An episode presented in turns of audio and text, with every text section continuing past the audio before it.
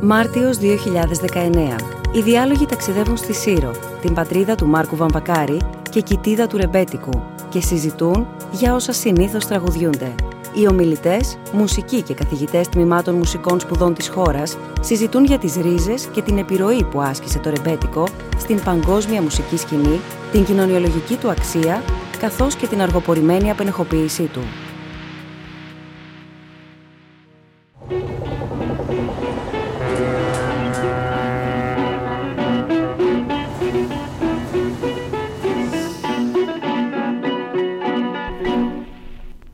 Σας καλωσορίζω εδώ στη Σύρο πια, στους 16ους κατά σειρά διαλόγους. Δεν χρειάζονται πολλές συστάσεις. Οι προσκεκλημένοι μας είναι ιδιαίτερα γνωστοί, αγαπητοί και πολύ δραστήριοι ο καθένας στον τομέα του και έχουν πολλά να προσφέρουν και να συνεισφέρουν σε αυτό το πραγματικά δύσκολο εγχείρημα, για να μιλήσω κι εγώ ελάχιστα από τη δική μου σκοπιά, που είναι το να καταπιαστεί κανείς με την ιστορία του ρεμπέτικου. Υπάρχουν πάρα πολλοί τομείς, υπάρχουν πάρα πολλές περίοδοι, υπάρχουν πάρα πολλά πρόσωπα και υπάρχουν και πάρα πολλά σημεία του πλανήτη όπου έφτασε το ρεμπέτικο και μέχρι και σήμερα έχει αφήσει το αποτύπωμά του. Θα ξεκινήσω από τον Δημήτρη Μιστακίδη που είναι μαζί μας και ευχαριστώ πολύ. Δημήτρη, σε ευχαριστώ πολύ και προσωπικά που είσαι μαζί μας σήμερα, γιατί τόσο εσύ όσο και ο Γιώργος Κοκόνης με έχετε βοηθήσει και εμένα στο να μπορέσουμε σήμερα να κάνουμε μία συζήτηση, μία αναδρομή στο παρελθόν, να δούμε και να σταθούμε εκεί όπου και ο χρόνος μας επιτρέπει, γιατί έχουμε κάτι λιγότερο από δύο ώρες για να κάνουμε αυτό το πάρα πολύ ωραίο ταξίδι. Στο κατά τα άλλα ωραίο ταξίδι στη Σύρο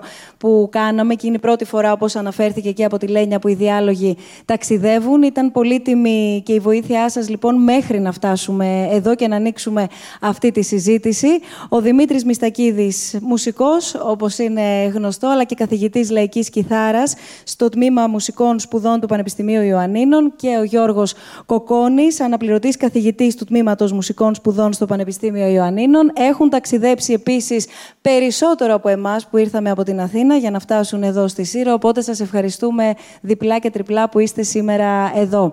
Είναι όμως μαζί μας εδώ ο κύριος και η κυρία Τσακυριάν, πατέρας και κόρη, για να ξεκινήσω πρώτα από τη σχέση και να φτάσουμε μετά στη σχέση που έχετε με τα όργανα και το δικό σας προσωπικό ταξίδι, κύριε Τσακυριάν. Κάρολος Τσακυριάν, οργανοποιός και η Βεανούς Τσακυριάν, η οποία έμαθε την τέχνη του πατέρα πατέρα της και πια σήμερα συνεχίζει η ίδια την κατασκευή των οργάνων. Εδώ υπάρχουν πάρα πολλά ενδιαφέροντα στοιχεία, πέρα από όλες τις εικόνες που έχετε να, να μας μεταφέρετε και να μοιραστείτε μαζί με εμάς, κύριε Τσακυριάν, όχι μόνο από την Ελλάδα και από το λιμάνι του Πειραιά, αλλά και από την Αμερική. Θα μας γυρίσετε εκεί. Η Βεανούς θα μας φέρει στο σήμερα όμως. Και θα δούμε τι γίνεται σήμερα και μάλιστα μία γυναίκα, μία νέα γυναίκα σε αυτό το χώρο, ενώ θα, θα δούμε και ποια ήταν η θέση της γυναίκας και πότε εμφανίστηκε η γυναίκα ευρύτερα στο χώρο του ρεμπέτικου. Προτείνω να ξεκινήσουμε με τον ερευνητή και συλλέκτη, πολυσυλλέκτη θα έλεγα, του, του ρεμπέτικου, τον Αντώνη Κουνάδη, που μας έχει μιλήσει και αμέσως μετά να ανοίξουμε την κουβέντα μας.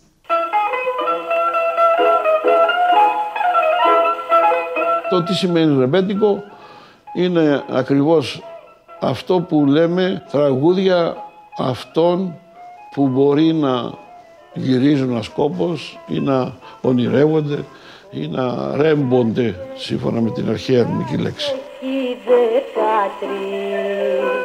Είναι πολύ ωραία τραγούδια γραμμένα από νέους. Τι κι αλλιώς αμάνα μου από τα βουνά στα χιόνια, τι κι αν θα έρθουν άνοιξες και κυλαϊδούν αηδόνια όλα στον κόσμο μάτρια τα πάντα ματαιώτης, ένα λουλούδι ψεύτικο είναι η ανθρωπότητα.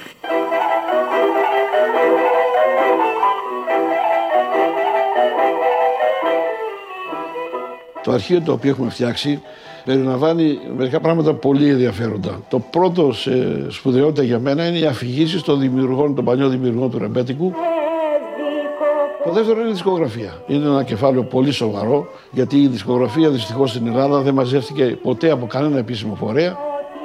Ε, συνεχεία, αυτό που είχε ενδιαφέρον να μαζέψουμε τα όργανα. Μετά ψάξαμε να βρούμε ε, με τι παίζονταν τα τραγούδια αυτά. Τι είναι αυτά τα μηχανήματα, τα γραμμόφωνα. Υπάρχουν γύρω στου 8 με 10.000 δίσκοι, γιατί και τα διπλά τριπλά που έχουμε. Κάπου εκεί κινούνται. Οφείλω να σα πω, δεν έχω ακούσει εγώ όλους τους δίσκους που έχω, θα προλάβω. Ακόμα ψάχνουμε παρόλα τα 50 και πάνω χρόνια που ασχολούμαστε, βλέπουμε ότι έχουμε κενά.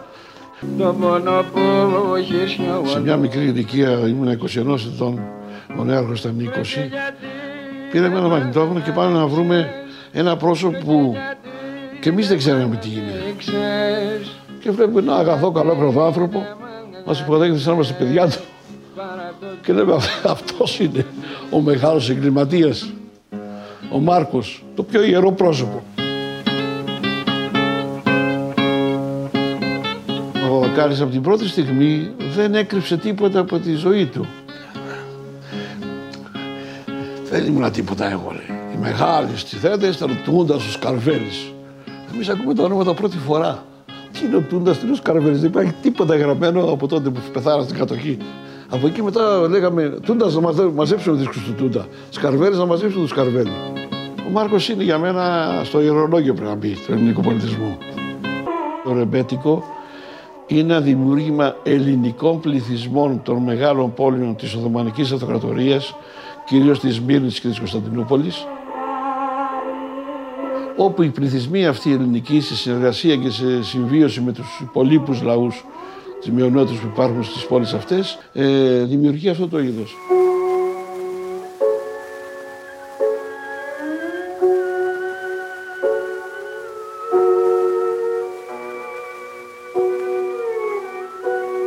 Αυτό που έχουμε να πούμε για τη Σμύρνη είναι ότι και την Κωνσταντινούπολη αποδεικνύεται ότι γίνονται πράγματα τελείως πρωτοποριακά. Δηλαδή είναι αδιανόητο ότι το 1905, 6, 7, 8, 10 κτλ. Ηχογραφεί τόση μεγάλη ποικιλία ε, ρεπερτορίου ελληνικού από όλα τα είδη.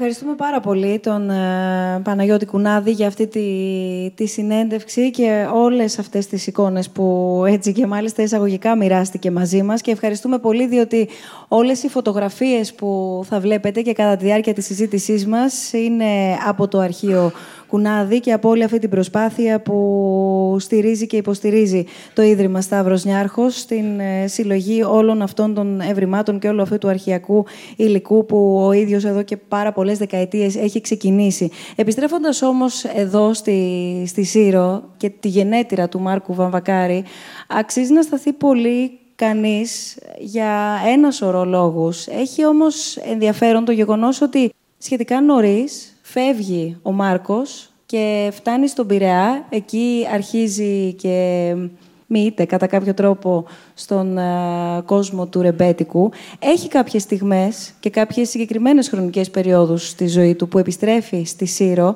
Ωστόσο, στον Πειραιά που έχει περάσει το μεγαλύτερό του κομμάτι, δεν αφιερώνει ούτε ένα του τραγούδι, σωστά; Ενώ ο Μάρκος ξεκινάει μάλλον λίγο ανόρεχτα να συνοδεύει τον πατέρα του και το θείο του στο όργανο που στην ουσία εκπροσωπεί τις κυκλάδες που είναι η τσαμπούνα, υπάρχει και μια μεγάλη κινητικότητα σήμερα από νέα παιδιά που ασχολούνται, παίζοντας μπι, δηλαδή το μικρό νταουλάκι, το μικρό κρουστό που συνοδεύει τη, την γκάιντα, πολύ γρήγορα όταν αρχίζει να αλητεύει στην ουσία κάτω, όχι στην πάνω Σύρα, έρχεται σε επαφή και με τους ανθρώπους οι οποίοι παίζουν μια σειρά από όργανα.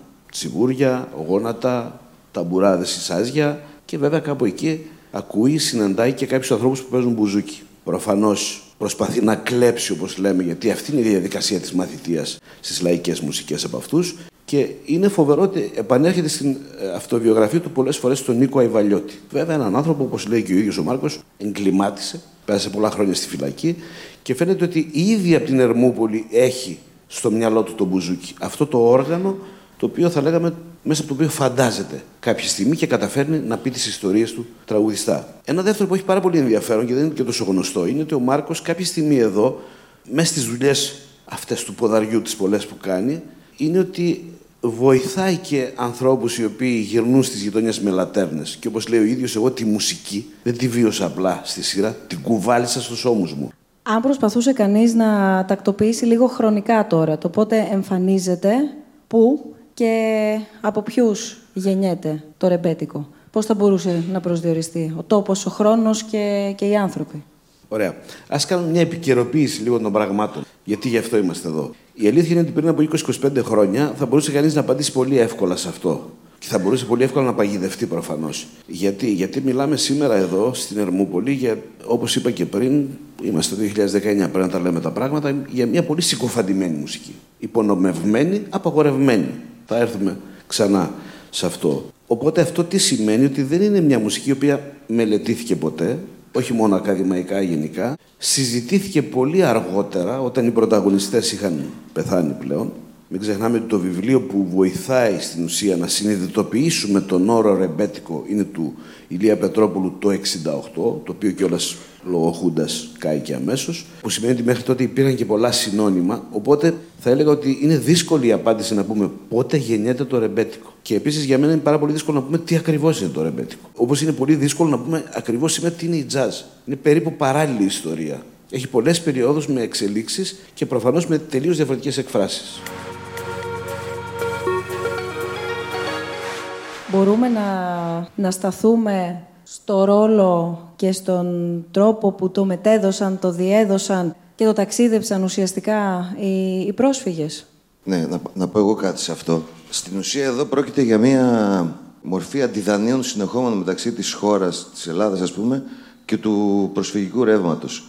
Τι εννοώ, δηλαδή οι Έλληνες που τα πρώτα ρεύματα που φύγανε στην ε, στις Ηνωμένες Πολιτείες, ένας από, φεύγοντας από εδώ, προσπάθησαν στην καινούργια χώρα και με όλο αυτό που βίαισαν οι Έλληνες μετανάστες εκεί, που δεν ήταν και οι καλύτερες συνθήκες. Ένα παράδειγμα, ας πούμε, η Κούκλουξ Κλάν δεν τους θεωρούσε ε, λευκοί φίλοι, τους κυνηγούσε. Τέλος πάντων, βίωσαν πολύ άσχημες συνθήκες, ειδικά τα πρώτα ρεύματα των μεταναστών εκεί. Το μόνο πράγμα που τους ένωνε και τους έδινε μια ταυτότητα εκεί που κινδυνεύαν να χάσουν τα πάντα ήταν η μουσική. Φεύγοντας λοιπόν από εδώ κουβάλισαν αυτές τις μουσικές που είχαν σαν προφορική παράδοση, βρήκαν όμως εκεί ένα πανέτοιμο αγοραστικό κοινό που ήταν οι Έλληνες μετανάστες εκεί, βρήκαν έτοιμες εταιρείες παραγωγής δίσκων, οπότε με όποιο τρόπο μπορούσαν και ό,τι συνθήκες βρήκαν, αρχίσαν να ηχογραφούν προκειμένου να πουλήσουν και προκειμένου να ακούσουν μουσική οι Έλληνες μετανάστες εκεί, ό,τι προφορικά είχαν πάει προς τα εκεί. Γι' αυτό βλέπουμε πάρα πολλά κομμάτια που εδώ στη συνέχεια ηχογραφήθηκαν με άλλη μορφή, να έχουν ήδη ηχογραφηθεί στην Αμερική με μια άλλη μορφή, να τα έχουμε εισάγει εμείς σαν δίσκους από την Αμερική και να τα ξανακούμε με άλλη μορφή και να γίνεται ένας, μια, ένας κύκλος ουσιαστικά αντιδανείων από τη μια εποχή στην άλλη που στην ουσία πυροδότησε και την έναρξη του ρεμπέτικου όπως το ξέρουμε κλασικά πια εδώ. Θα λέγαμε το πρώτο φυτόριο της αστικής λαϊκής μουσικής είναι τα λιμάνια. Κυρίως λόγω της οικονομικής ανάπτυξης και αυτής της ανάπτυξης της βιοτεχνικής και θα λέγαμε πρώιμης βιομηχανικής οικονομίας. Που συντηρεί μουσικούς, μουσική παραγωγή και φυσικά όλο αυτόν τον κόσμο που είναι γύρω από τον κόσμο της νύχτας. Και όχι μόνο αυτό, είναι και χώρος στον οποίο εκτός από τα μεγάλα λιμάνια, ακόμη και σε όλα τα νησιά του Αιγαίου, ας πούμε, με την προϊστορία του κοντραμπάντου, των λαθρεμπόρων που υπήρχαν και μετακινούνταν σε όλα τα νησιά, όλοι αυτοί η μουσική παράδοση που υπήρχε και που άρχισε σιγά σιγά να μεταλλάσσεται λόγω ακριβώς αυτής της μετακίνησης πληθυσμών και ιδεών, στα λιμάνια γινόταν. Ένας άνθρωπος που ζει πάνω στο βουνό, ας πούμε, δεν μπορεί να έχει πρόσβαση σε αυτό που συμβαίνει στο λιμάνι. Γι' αυτό τα λιμάνια έχουν παίξει πολύ σημαντικό ρόλο στην ανάπτυξη και τη δημιουργία ενός καινούριου ρεύματος που στην ουσία, όπως βλέπουμε, ήταν πολλά πράγματα που συνέβαιναν ταυτόχρονα άλλο στην Κωνσταντινούπολη και στη Σμύρνη, άλλο στην Αμερική, άλλο στα μεγάλα αστικά κέντρα στις παρυφές της κοινωνίας, τα οποία κάποια στιγμή άρχισαν να δημιουργούν ένα μείγμα και κάποια στιγμή επικράτησε αυτό που ξέρουμε αυτή τη στιγμή σαν ερμπέτικο και προσπαθούμε να το περιοδολογήσουμε κτλ. Είναι πολύ δύσκολο, για να έρθω και στην προηγούμενη ερώτηση που έκανες, είναι πολύ δύσκολο να πεις πότε αυτό το πράγμα ξεκίνησε.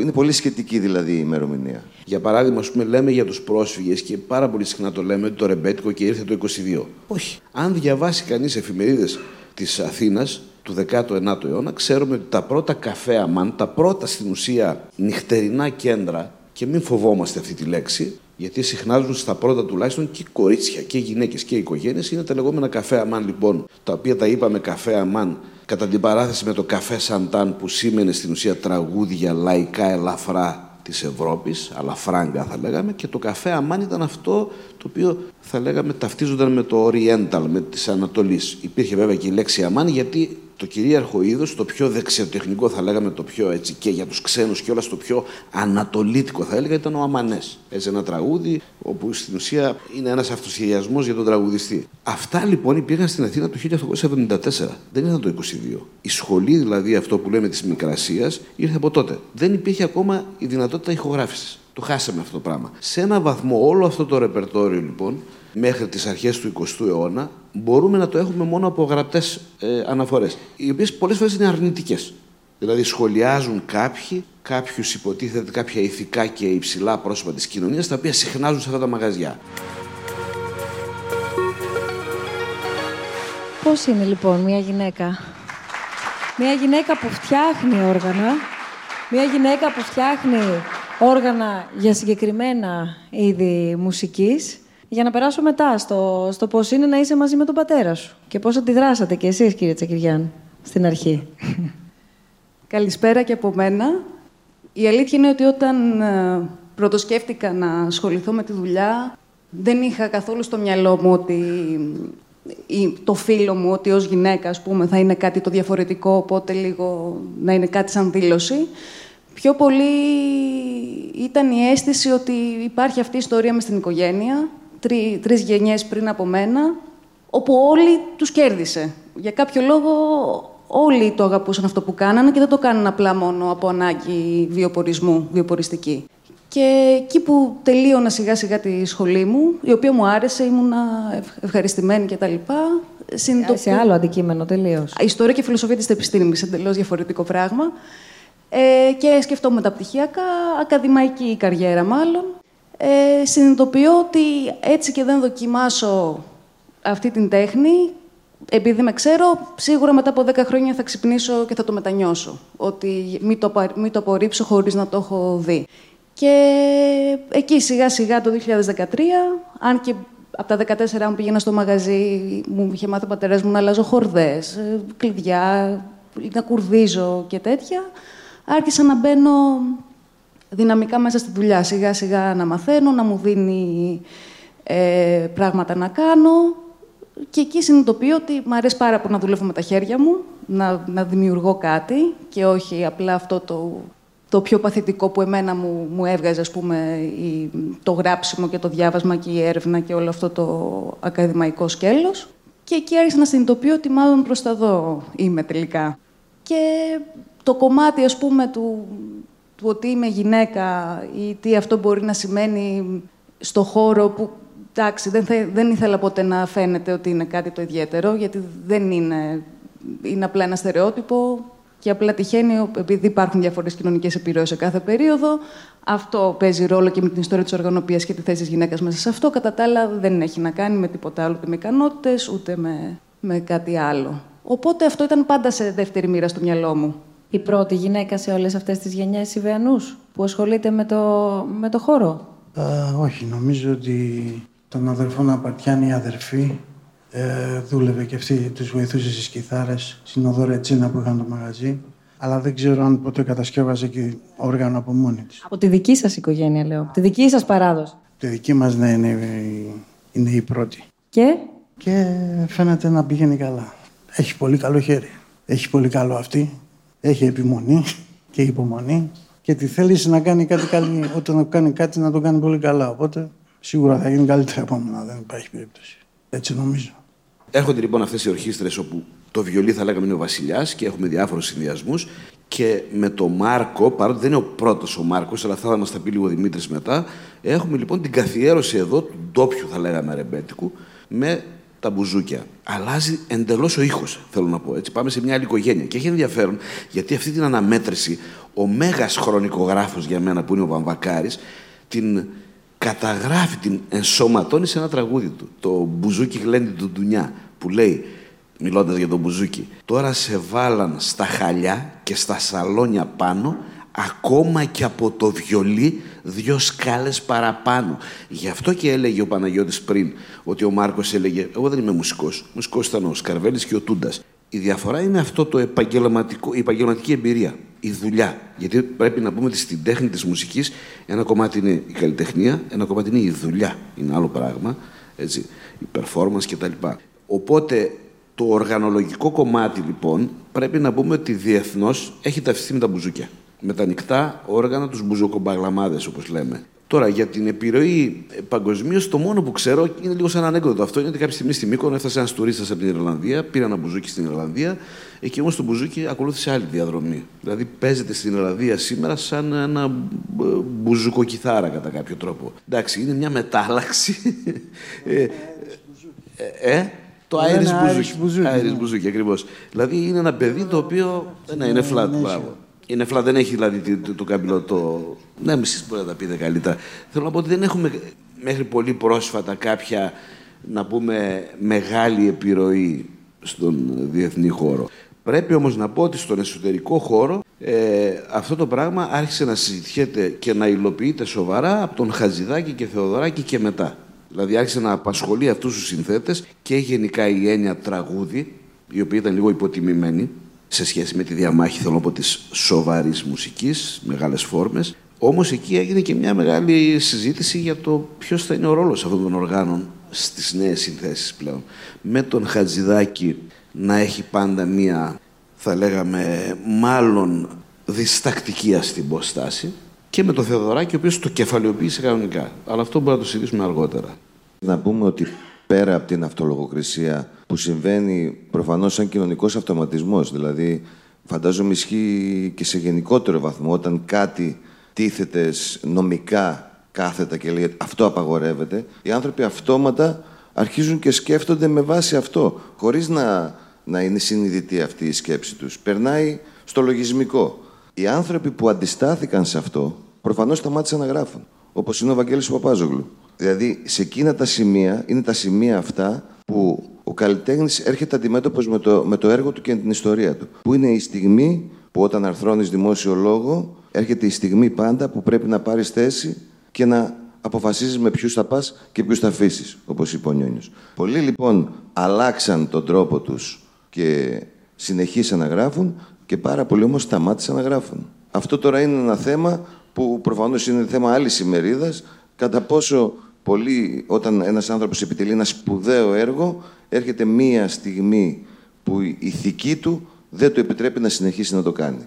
Τελικά ποιος είναι πιο χαμένος, εμείς που δεν ακούμε αυτά που έγραψε ή αυτός που δεν έγραψε, δεν ξέρω. Πότε μπορούμε να πούμε, αν αυτό προσδιορίζεται, ότι έρχεται η απενεχοποίηση του ρεμπέτικου; Σε διάφορες από ποιους, από αυτούς που το ενοχοποίησαν, ίσως. Εντάξει, πάντως δίκη δεν έχει γίνει για να οθωθεί ο κατηγορούμενος. Και η αλήθεια είναι ότι κάθε φορά, ακόμα και εμείς που είμαστε υποτίθεται ειδικοί και μελετάμε, βγαίνουν στερεότυπα διαρκώς. Νομίζω ότι έχουμε γεννηθεί ενοχοποιώντας το ρεμπέτικο από την κούνια μας. Δηλαδή, εντάξει, είπαμε πριν, γιατί ο τρόπος με τον οποίο αντιληφθήκαμε το ρεμπέτικο είναι ένας τρόπος ο οποίος βασίστηκε σε δύο στοιχεία. Ένα, γιατί δεν βρήκαμε σε αυτό μια ελληνική καταγωγή. Αυτό είναι το θέμα που έχουμε στη χώρα μας πάντα. Δεν ξέρω να το ξεπεράσουμε και ποτέ. Και το δεύτερο το ηθικό. Έτσι, αν τελικά, το οποίο μας απασχολεί ακόμα και στις, ε, στα πανεπιστημιακά έδρανα, αν θα πρέπει να αναλύουμε μέσα ανθρώπους οι οποίοι, ξέρω εγώ, όπως άκουγα πριν στην πρόβα, στο Δημήτρη εδώ που κάνουν στο, στην πρόβα ήχου, του Χρυσαφάκη με τους δύο σερέτες που περιγράφει στην ουσία μια μονομαχία, όπου ένας τελειώνει. Μες στο τραγούδι, προσέξτε. Το θέμα είναι ότι αν αυτά όλα δεν μπορέσουμε να τα διαβάσουμε αλλιώς, όπως είπα πριν, έτσι, στην ουσία μια ποίηση ενός κόσμου, ο οποίος ζει σε άθλιες συνθήκες και με μια ιδεολογία όμως, μια περηφάνεια κωδικής τιμής. Είναι μια μορφή αντίστασης για μένα, χωρίς να θέλω να το ιεροποιήσω, γιατί γι' αυτό είναι λίγο επικίνδυνο. Το θέμα είναι ότι εντάξει, αρχίζει, για να αποδώσουμε λίγο τα, του Κέσσαρα στο Κέσσαρι, αρχίζει αυτό το πράγμα, τουλάχιστον για τους ανθρώπους οι οποίοι το είχαν ενοχοποιήσει, θα λέγαμε ιστορικά με τον Χατζηδάκη με την περίφημη διάλεξη του 49, όπου ο νεαρός τότε και με πολύ θράσος Χατζηδάκης κάνει αυτή τη διάλεξη στο κοινό το πολύ συντηρητικό που είχε τότε του Καρόλου Κούν του Θεάτρου Τέχνης, την πρώτη θα λέγαμε συζήτηση. Μετά νομίζω ότι μπορούμε να πούμε ότι η δεκαετία του 60 με όλους αυτούς τους νέους συνθέτες οι οποίοι έχουν δύο δρόμους ένα να γράψουν κλασική μουσική, συμφωνική, όπερες κτλ. Ένα να ασχοληθούν με το τραγούδι. Αυτοί λοιπόν που ασχολούνται με το τραγούδι νομίζω ότι εντάξει, δεν απενοχοποιούν ακριβώς το ρεμπέτικο, αλλά βοηθούν τέλος πάντων σε μια αποκλιμάκωση αυτής της αντίληψης που έχουμε γι' αυτό. Τώρα, Νομίζω όμως ότι εντάξει, είναι σαρωτική η δεκαετία του 80 ή μετά τη μεταπολίτευση, όπου όπως συνηθίζουμε να το λέμε αναβίωση, που δεν είναι ακριβώς αναβίωση πάντα, ε, αλλά αυτό το κύμα που έρχεται βοηθάει, θα έλεγα, την μέση οικογένεια κάπως να το δει αλλιώς, γιατί η νεολαία πέφτει με τα μούτρα πάνω σε αυτό, γιατί το ρεμπέτικο μην ξεχνάμε ότι έχει μέσα στην καρδιά του την έννοια της περιθωριακότητας, της αντίστασης. Πότε εμφανίζεται η γυναίκα τελικά στο ρεμπέτικο; Και ποια η θέση της γυναίκας; Δώσατε κάποια στοιχεία για τη θέση της γυναίκας εκείνη την εποχή, κυρίως σε ό,τι αφορά στα λιμάνια, εκεί όπου αρχίζει και γεννιέται ή αρχίζει η δραστηριότητα γύρω από το ρεμπέτικο. Αλλά θέλω να, να μας δώσετε να καταλάβουμε και πότε εμφανίζεται η γυναίκα στο ρεμπέτικο, αλλά και πώς το ρεμπέτικο και οι ρεμπέτες αντιμετωπίζουν και τη γυναίκα. Ναι. Ιστορικά εμφανίζονται πάρα πολύ νωρίς. Τις δισκογραφικές και τα μαγαζιά στην Αμερική τα είχαν γυναίκες. Και τραγουδιστικά στην. ε, Να σταθούμε λίγο σε αυτό. ε. Δεν είναι τόσο εύκολο στη Νέα Υόρκη να ανοίξει μαγαζί γυναίκα. Την εποχή της αποτοαπαγόρευσης τώρα συζητάμε, δηλαδή που τα μαγαζιά αυτά δουλεύουν ε, στα όρια της, παρα... της ε, νομιμότητας. Και εδώ έχουμε τη Ρόζα και τη Ρίτα που ηχογραφούν από πολύ νωρίς μεγάλες μορφές και τραγουδιστικά. Και φαντάζομαι τώρα, αυτές οι γυναίκες ήταν γυναίκες που δεν ξέρω αν τη χρησιμοποιούν παντού αυτή τη λέξη, την έλεγε η μάνα μου, τσαγανό. Είχαν τσαγανό, δηλαδή είχαν ε, κερδίσει τη θέση τους επάξια μέσα σε ένα περιβάλλον που επικρατούσαν οι άντρες. Και βέβαια από μαρτυρίες και από βιβλία, από βιογραφίε των πρωταγωνιστών, οι, οι ρεμπέτες, παρόλο που η βία και η έμφυλη ακόμα ήταν, είχε κεντρική θέση στο αξιακό σύστημα αυτής της κοινωνίας που γέννησε αυτό το πράγμα. Η σχέση τους με τις γυναίκες ήταν μια σχέση σεβασμού. Άσχετα αν αυτό που έβγαινε στα τραγούδια από την παράδοση του το Κουτσαβάκηδον, η Μαγκιά κτλ. είχε κάποια στοιχάκια τέτοια. Όλες οι μαρτυρίες λένε ότι η γυναίκα είχε, είχε το σεβασμό αυτών των ανθρώπων. Και ούτως ή άλλως η μεγάλη διαφορά με αυτό που βιώνουμε σήμερα, ακόμα και στη βία, ήταν ότι τότε υπήρχε μια ηθική στα πράγματα. Και η ικα- α- υπήρχε μια ικανότητα αυτορύθμισης των ανομαλιών που συμβαίνουν στα- σε- στις μικροκοινωνίες. Τώρα έχει χαθεί αυτό. Δεν υπάρχει ούτε ηθική στη βία. Ιστορικά πάντως το καφέ Αμάν, όπως είπα, είναι ο πρώτος χώρος, ο οποίος εννοείται ότι είναι ταυτισμένος με το κέντρο διασκέδασης, θα λέγαμε στην παραδοσιακή κοινωνία με το καφενείο, όπου η γυναίκα κάνει την εμφάνισή της. Εννοείται ότι είναι μια γυναίκα η οποία αμέσως χαρακτηρίζεται ως ελευθέρων ηθών. Πόρνη και ούτω καθεξής. Η χείρα του δημοτικού τραγουδιού. Αυτή η οποία είναι επικίνδυνη δηλαδή. Είναι χρησιμοποιημένη. Συγγνώμη, αγαπητές κυρίες μου, χρησιμοποιώ λίγο τους όρους για να συνεννοηθούμε καλύτερα. Η οποία όμως είναι επικίνδυνη για την ηθική της εποχής. Ε, το καφέ Αμάν λοιπόν πρέπει να το δούμε και λίγο έτσι, ότι είναι τα μαγαζιά με γυναίκες. Δηλαδή παίζει και αυτό πάρα πολύ. Τώρα, επειδή λέει ο Δημήτρης αυτά που είπε και είναι σωστό, ότι οι γυναίκες τότε καταφέρνουν και εξασφαλίζουν μια αναγνώριση επαγγελματική, ήδη ξαναμιλάω, δεν είναι το ίδιο πράγμα με το ρεμπέτικο στον Πειραιά. Το ρεμπέτικο στον Πειραιά λοιπόν είναι ακόμη πιο δύσκολο. Δηλαδή η Ρίτα και η Ρόζα ήταν στην παλιά σχολή, στην ουσία τραγουδίστρες. Για την Μπέλου δεν ήταν τα πράγματα έτσι αργότερα. Βέβαια, ε, δεν, ήταν, δεν ήταν έτσι γιατί στην ουσία οι χώροι στους οποίους εμφανιζόταν η γυναίκα αυτή ήξερε ότι θα είναι χώροι λίγο ε, επικίνδυνοι για αυτήν. Έπρεπε λοιπόν να το πάρει απόφαση και να πάει εκεί. Εννοείται βέβαια ότι ακόμα και σήμερα υπάρχουν αυτά τα αντακλαστικά τα κοινωνικά. Μια κοπέλα η οποία ασχολείται με τη μουσική, εντάξει, είναι μια κοπέλα η οποία πέρα από το ότι είναι χασούρα για την οικογένεια που ασχολείται με μουσική, εννοείται ότι είναι με το ένα πόδι στην πορνεία.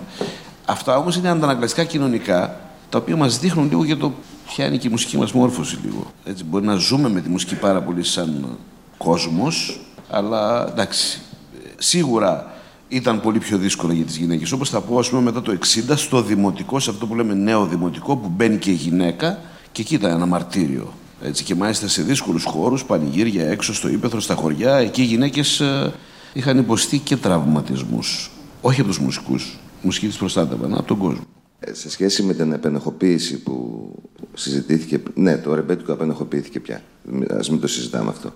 Το θέμα είναι πότε θα αποαγιοποιηθεί. Γιατί φύγαμε από τη μια μπάντα στην άλλη. Το ζητούμενο πια για μένα, σαν ένας μουσικός που ασχολούμαι με το ρεμπέτικο και το αγαπώ το ρεμπέτικο, είναι το εξής. Θέλω επιτέλους και εμείς, σαν ακροατές, και οι υπεύθυνοι, σαν υπεύθυνοι, είναι η δαδότη κυρία Κονιόρδο το, που ήταν στο Υπουργείο Πολιτισμού. Η δουλειά έχει γίνει μισή. Και είναι μισή πάρα πολλά χρόνια. Αυτή η σχολή που υπηρετούμε οι δυο μας είναι, μετράει 19 χρόνια, 20 χρόνια παρουσίας πια μαζί με άλλα δύο πανεπιστημιακά τμήματα που ασχολούνται με τη λαϊκή μουσική. Δεν επιτρέπεται, είναι απαράδεκτο το οργανολόγιο αυτής της μουσικής να μην είναι αναγνωρισμένο.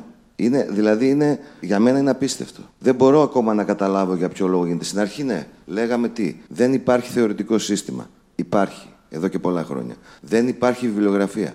Κάναμε βιβλιογραφία. Δεν υπάρχει συνέχεια. Υπάρχει συνέχεια. Είναι εδώ και 40 χρόνια που δεν έχει σταματήσει αυτό το πράγμα να υπάρχει. Και, εν πάση περιπτώσει, αυτό που πρέπει να κάνουμε όλοι μας είναι να το δούμε επιτέλους αντικειμενικά. Δηλαδή, έχουμε ένα είδος μουσικής. Ναι, το αγαπάμε γιατί μεγαλώσαμε με αυτό. Ναι, το έχουμε συνδυάσει σαν πιτσιρικάδες με την ε, λογική, με την αίσθηση ανυπακοής που αυτό προσφέρει και καλά προσδιοριζόμαστε μέσα από αυτή τη μουσική σαν αντιδραστική στο κατεστημένο που είναι οι γονείς μας ή είναι οποιοδήποτε άλλο. Έχει φορέσει πάρα πολλά κοστούμια αυτή η μουσική. Είναι πια καιρό να τη δούμε αντικειμενικά, σαν έργο τέχνης. Η αλήθεια είναι για να μην γκρινιάζουμε, γιατί πολύ γκρινιάζουμε σε αυτή τη χώρα, η αλήθεια είναι ότι όντως και σε εμάς και στο Πανεπιστήμιο Μακεδονίας, όντως τα αντικείμενα αυτά έχουν μπει πλέον μέσα στα προγράμματα σπουδών. Θεωρώ ότι είναι μια πολύ μεγάλη, ε, ένα, μια μεγάλη απόδειξη ενοχοποίηση και ένδειξης τέλος πάντων σεβασμού, γιατί μην ξεχνάτε ότι εμείς η δουλειά μας είναι απλώς να ανοίξουμε τη συζήτηση αυτή. Οι φοιτητές με δικές τους εργασίες και αργότερα θα ανοίξουν και αυτοί άλλο τη συζήτηση. Νομίζω ότι εντάξει, πήρε το δρόμο τώρα αυτή η ιστορία και νομίζω ότι όντως θα, θα γίνουμε σοφότεροι τα επόμενα χρόνια. Έχει, έχει ενταχθεί. Ναι, ένα μικρόφωνο στην κυρία Κονιόρτου παρακαλώ και αμέσως μετά να, να δούμε πού είναι το... Παρακαλώ σηκώστε. Ωραία, ένα λεπτάκι. Και άλλο ένα μικρόφωνο σε εσάς σε λίγο. Ναι, κυρία Κονιόρτου. Θα ήθελα να πω κάτι που έχω βιώσει προσωπικά τα 40 χρόνια που ασχολούμαι και ιδιαίτερα με θέματα που είναι παραδοσιακά, λαϊκά, στην προσωπική μου δουλειά. Θεωρώ ότι αυτός ο τόπος έχει διαχρονικά υποτιμήσει βαθιά οτιδήποτε προέρχεται μέσα από το λαό, μέσα από την παράδοση. Να υπενθυμίσω πόσο άργησαν αυτά τα όργανα να διδάσκονται στα οδεία, πόσο άργησε το βυζαντινό μέλος, να μην λέμε ότι είναι μόνο το λαϊκό, το βυζαντινό μέλος πόσο υποτιμήθηκε για άλλους λόγους ενδεχομένως να διδαχθεί στα οδεία. Να υπενθυμίσω σε μία έρευνα που έκανα προσπαθώντας να βάλω μία τάξη στην ισοβάθμιση, αυτό το, το, το, το τραύμα, το απίστευτο, που τα παιδιά αυτά που παίρνουν, τελειώνουν οδεία, τελειώνουν, σπουδάζουν πιο πολύ και από τους γιατρούς πολλές φορές. Ε, δεν μπορούν να, να, να εργαστούν στο δημόσιο. Μπορούν να εργαστούν, αλλά όχι στο δημόσιο. Ανακάλυψα ότι τα, τα οδεία διέπονται από βασιλικό διάταγμα του 53. Δεν είχε ασχοληθεί κανένας με το θέμα αυτό.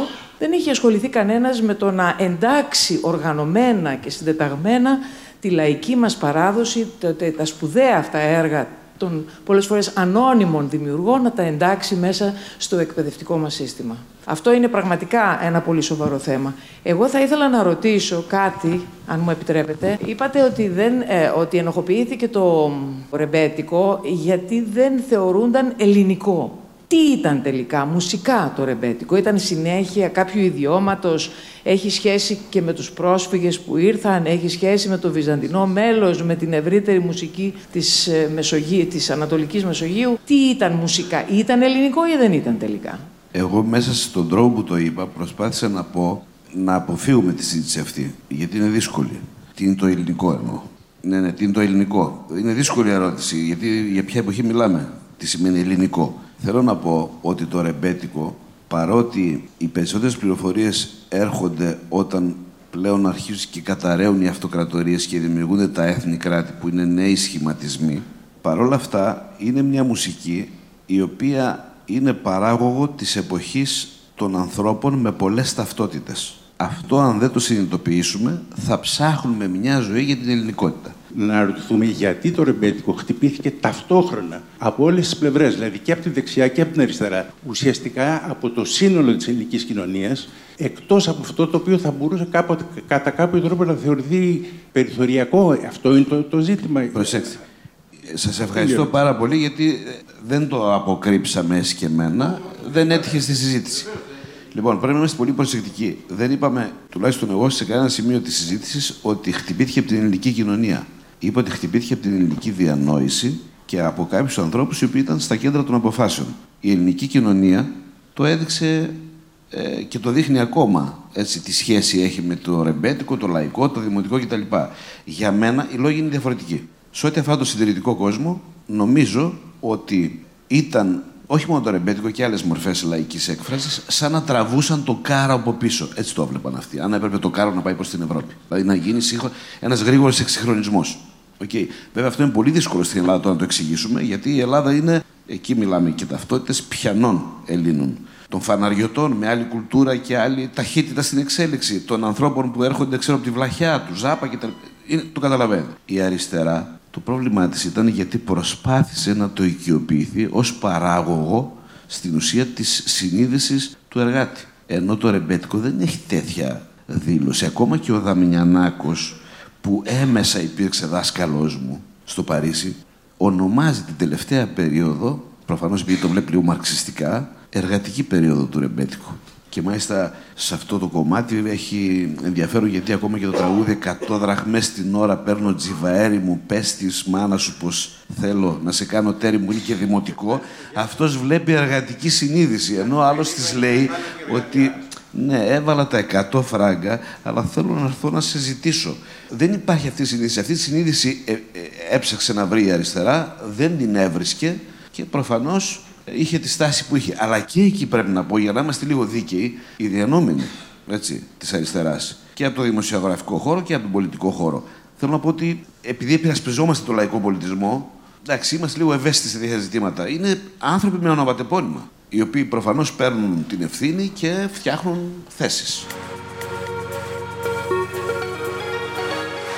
Ε, ρεμπέτικο δεν πρόκειται να ξαναγραφτεί. Όπως δεν πρόκειται να ξαναγίνει Ακρόπολη ποτέ, δεν πρόκειται να ξαναγραφτεί ρεμπέτικο. Γράφονται πάρα πολύ ωραίες καινούργιες μουσικές που, που είναι εγγόνια και δυσέγγωνα αυτής της μουσικής από νέους ανθρώπους και εγώ το έχω πει πάρα πολλές φορές. Αυτή τη στιγμή νομίζω ότι μουσικά τουλάχιστον σε ό,τι αφορά τα λαϊκά όργανα και το λαϊκό μας πολιτισμό, είμαστε τεχνικά και αισθητικά στην καλύτερη περίοδο που ήμασταν ποτέ. Η νέη μουσική όχι μόνο είναι καλύτερη από τη δικιά μου τη γενιά τεχνικά, αλλά και σε αισθητική, αλλά έχουν πλήρως καταλάβει αυτό που έλεγα πριν, την αντικειμενική αξία, την καλλιτεχνική αξία αυτής της μουσικής. Οπότε αυτό που προκύπτει από αυτά τα νέα παιδιά είναι πάρα πολύ σπουδαίο. Αυτό που έχουμε να κάνουμε όλοι μας είναι να στηρίξουμε τα νέα παιδιά στις μουσικές που γράφουν και προσπαθούν να παίξουν. Τι θα ακολουθήσει μετά, τώρα; Ε, εννοώ μέσω τώρα, ναι, γενικά. Τι θα παίξουμε; Ναι. Θα κάνουμε μια αναδρομή σε όλες τις περιόδους του ρεμπέτικου όσο μπορούμε στη μια ώρα φυσικά που έχουμε. Ξεκινάμε δηλαδή. Ε, σιγά σιγά νομίζω. Θα σε ευχαριστούμε πάρα πολύ. Θα σε ευχαριστούμε πολύ και ευχαριστούμε πολύ και όλους εσάς που συνεχίζουμε βέβαια μαζί. Ευχαριστούμε και όσους μας παρακολουθήσατε διαδικτυακά. Το επόμενο ραντεβού, εντάξει, θα είναι λίγο. Όχι ότι δεν ήταν ζώρικα τα πράγματα στο ρεμπέτικο, μην, μη λέμε τώρα τι θέλουμε, αλλά τον Απρίλιο, έτσι, αν θέλετε κι εσείς να παρακολουθήσετε τους διαλόγους, θα συζητήσουμε για την Ευρώπη. Επειδή αναφερθήκατε κιόλας, κύριε Κοκόνη, δώσατε έτσι κάτι χαρακτηρισμούς επανειλημμένα. Λοιπόν, θα συζητήσουμε για την Ευρώπη, μιας και έρχονται και ευρωεκλογές στις 17 Απριλίου. Προς το παρόν, πάμε να, να σας ακούσουμε και να σας απολαύσουμε. Καλή συνέχεια σε όλους.